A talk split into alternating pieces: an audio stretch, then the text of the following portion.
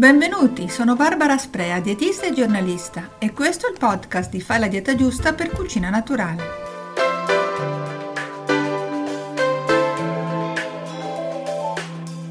Nel 2015 un importante lavoro del prestigioso Salk Institute di San Diego e pubblicato sulla rivista Cell Metabolism ha iniziato a sostenere che per dimagrire meglio e migliorare il controllo delle funzioni metaboliche, glicemia compresa, il segreto sarebbe stato quello di dividere la giornata alimentare in due parti di 12 ore. Più precisamente nella prima, che partiva dal primo caffè zuccherato o latte del mattino, dovevano rientrare tutti i pasti e poi nella seconda parte si doveva stare a digiuno. Bere era sempre possibile, ovviamente Oltre a ciò era stata evidenziata l'importanza di mangiare sempre a orari regolari per sintonizzare l'orologio biologico con la tavola. Nello studio in questione, difatti, non era tanto la qualità della dieta, ma il momento di consumo dei pasti che era sembrato equilibrare il metabolismo, evitando di conseguenza l'aumento di peso e disturbi di tipo metabolico. Da allora sono svariate le ricerche che hanno e che tuttora stanno investigando l'effetto del cosiddetto digiuno intermittente o time restricted eating, come viene chiamato in inglese. In effetti, avere una finestra alimentare limitata di qualche ora, anche di 6 o di 8 ore, nella quale concentrare tutti i pasti viene considerato un approccio più facile da seguire per restare in forma o dimagrire un po'. Però non basta. Oltre a limitare la finestra a 12 ore, ad esempio, che ormai è diventato un consiglio dietetico molto comune, per la salute e per il peso giusto, proprio come sostenevano gli studiosi del Salk Institute, è importante mangiare nel momento giusto. Insomma, oggi si parla di come organizzare una giornata alimentare che sia rispettosa dei nostri ritmi naturali, utile quindi sia per mantenere un peso corretto, ma anche per dimagrire con più facilità e di come evitare le abitudini che al contrario tendono invece a farci ingrassare.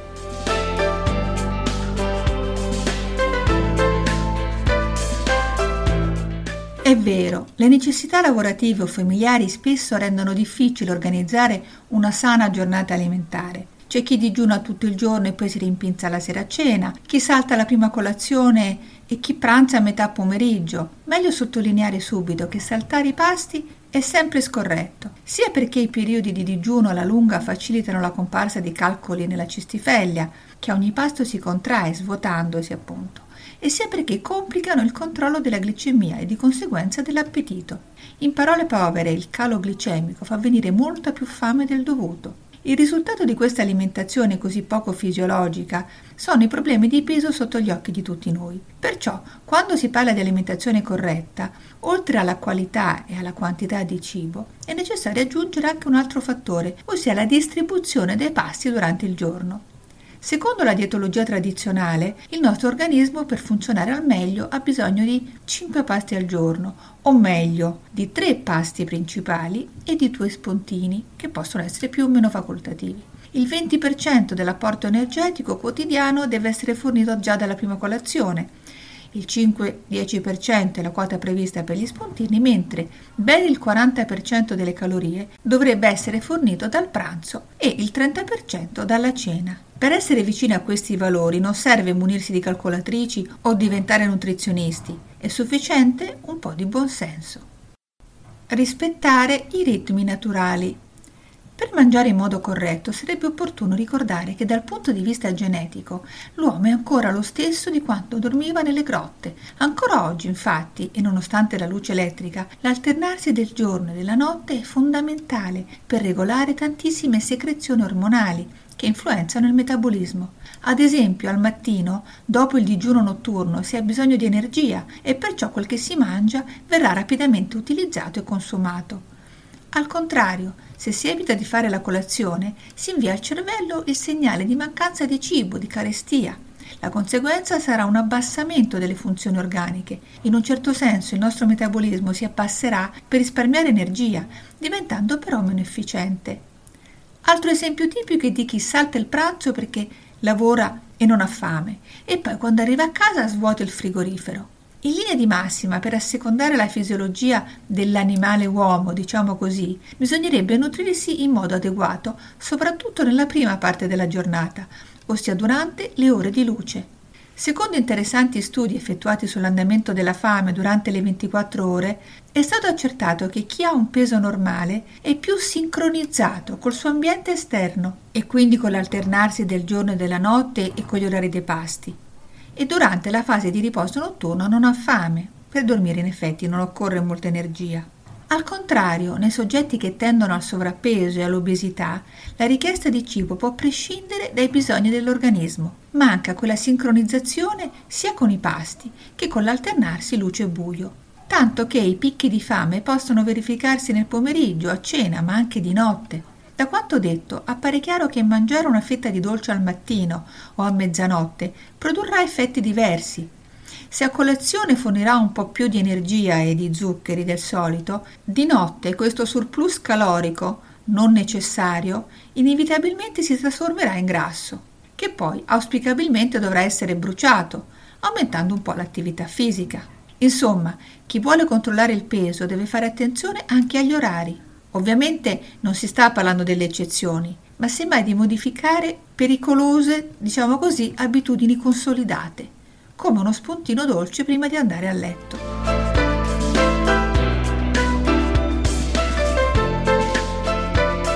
Il vero oro del mattino è la colazione. Come già accennato prima, l'apporto calorico della mattina dovrebbe apportare il 20% dell'introito giornaliero. Calcolando un fabbisogno di 1800 calorie, ossia quello di una donna con una normale attività fisica, il 20% equivale a 360 calorie, ossia in termini di cibo un bicchiere di latte o yogurt, una porzione di muesli con cereali con semi, oppure del pane integrale con marmellata e un frutto. Se c'è un momento in cui l'organismo ha bisogno di ricaricare le pile è proprio al mattino, dopo il lungo digiuno notturno, perché ha la necessità di ricostituire le riserve energetiche di zuccheri che durante la notte sono state consumate. Ma oltre all'energia, la prima colazione mette a disposizione i micronutrienti, quali vitamine o minerali, che servono per svolgere al meglio le funzioni metaboliche. Ad esempio, le vitamine e minerali presenti nella frutta, fresca o anche in quella a guscio, nei cereali integrali, nei semi, sono fondamentali per l'efficienza del sistema immunitario. Inoltre la ricerca scientifica ha provato che la prima colazione aiuta ad avere un migliore controllo della glicemia, anche nei pasti successivi e questo è un fattore che aiuta a controllare il peso. Inoltre, chi fa colazione ha una migliore capacità di concentrazione e in generale migliori prestazioni sia lavorative che scolastiche di chi digiuna, anche se quest'ultimo apparentemente non lamenta né fame né debolezza. Anzi, spesso chi rifiuta con ostinazione di mangiare riferisce una sensazione di stomaco chiuso al mattino e, se forzato, senso di nausea o addirittura vomito. La spiegazione di questo atteggiamento ha probabilmente varie ragioni, legate al fisico ma anche allo stato emotivo. Dal momento del risveglio, specie nei giovanissimi, per circa 30 minuti si può verificare una condizione di anoressia del tutto fisiologica e quindi non solo non si avverte la fame, ma addirittura si prova ripulsa del cibo. Ovviamente ci sono persone più o meno sensibili a questo fenomeno. C'è anche chi si alza al mattino spinto dalla voglia di far colazione affamato come un lupo. Un'altra causa può essere l'aver fatto cene troppo abbondanti, digerite a lungo e con fatica, e che impediscano all'organismo di provare nuovamente il sano appetito mattutino. In altre parole, non si ha fame al mattino perché si è mangiato di notte. Se invece non si fa colazione per una ragione emotiva, in genere ciò è legato a uno stato di ansia più o meno leggero, tipico di chi si trova ad affrontare le responsabilità della giornata, e questo a tutte le età.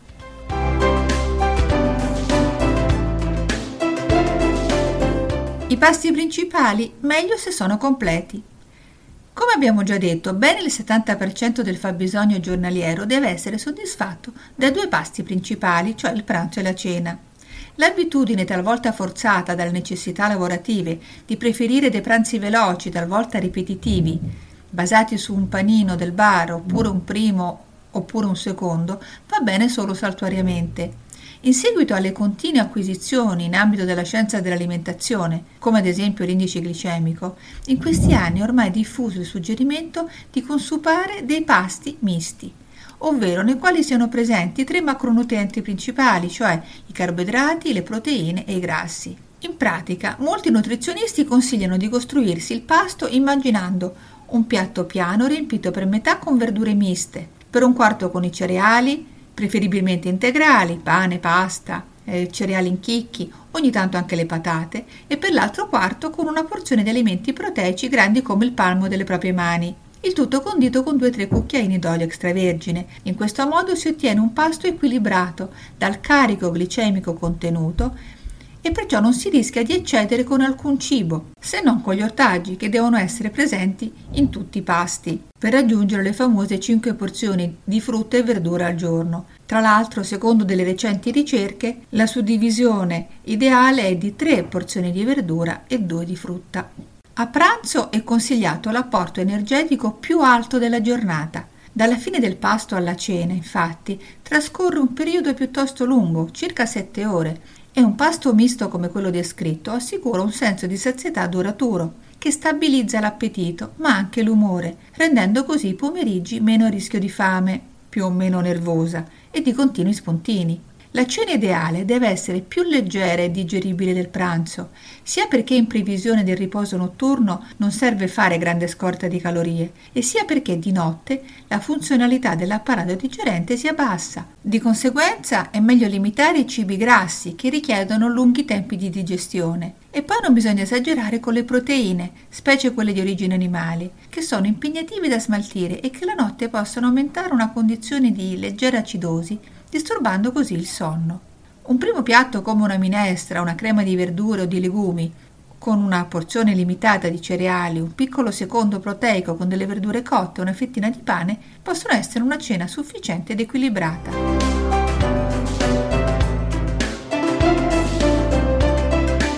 Due parole sugli spuntini. A metà mattina e metà pomeriggio in genere vengono previsti gli spuntini, che devono essere leggeri, mediamente intorno alle 100-150 calorie. I più consigliabili sono quelli semplici, a base di cibi naturali, senza grassi e zuccheri aggiunti. Al primo posto ovviamente la frutta al naturale oppure frullata, oppure frutta guscio, noci, nocciole, dei semi, uno yogurt con della frutta, o anche qualche ortaggio da sgranocchiare, come carote, finocchi, cetrioli, eccetera, eccetera. Questi piccoli snack, appunto non pasti, servono per mantenere stabili i livelli di glicemia, prevenendo possibili cali con conseguenti attacchi di fame. Poi, fuori pasto, c'è da dire che la frutta viene digerita più facilmente e non facilita i tipici fenomeni di fermentazione come quando viene consumata a fine pasto. A ogni modo la frutta fa sempre bene sia ai pasti che fuori Infine, l'organismo è in grado di assorbire le vitamine e i minerali dati appunto dalla frutta a piccole dosi. Molto meglio perciò distribuire durante il giorno più dosi di frutta, piuttosto che concentrare questo prezioso alimento solo in una volta.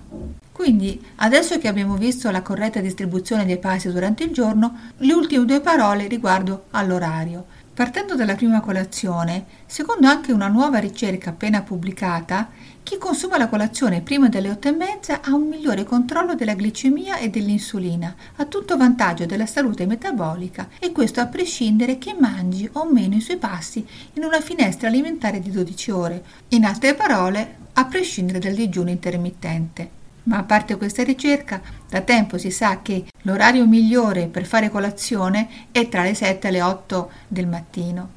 Riguardo i pasti principali, il pranzo sarà tra le 12 e le 2 al massimo, mentre la sera tra le 19 e le 20 di sera, anche in armonia con l'orario della colazione. Ad esempio, se si fa colazione alle 7 di mattina, si può cenare alle 7 di sera. Ma a prescindere dall'ora di cena, e sarà molto importante anche non andare a dormire con il boccone sullo stomaco. Meglio sempre aspettare almeno un paio d'ore prima di coricarsi. Tra l'altro si è visto che in alcuni soggetti cenare tardi peggiora il loro controllo sulla glicemia, facilitando così la comparsa di eventuali disturbi metabolici.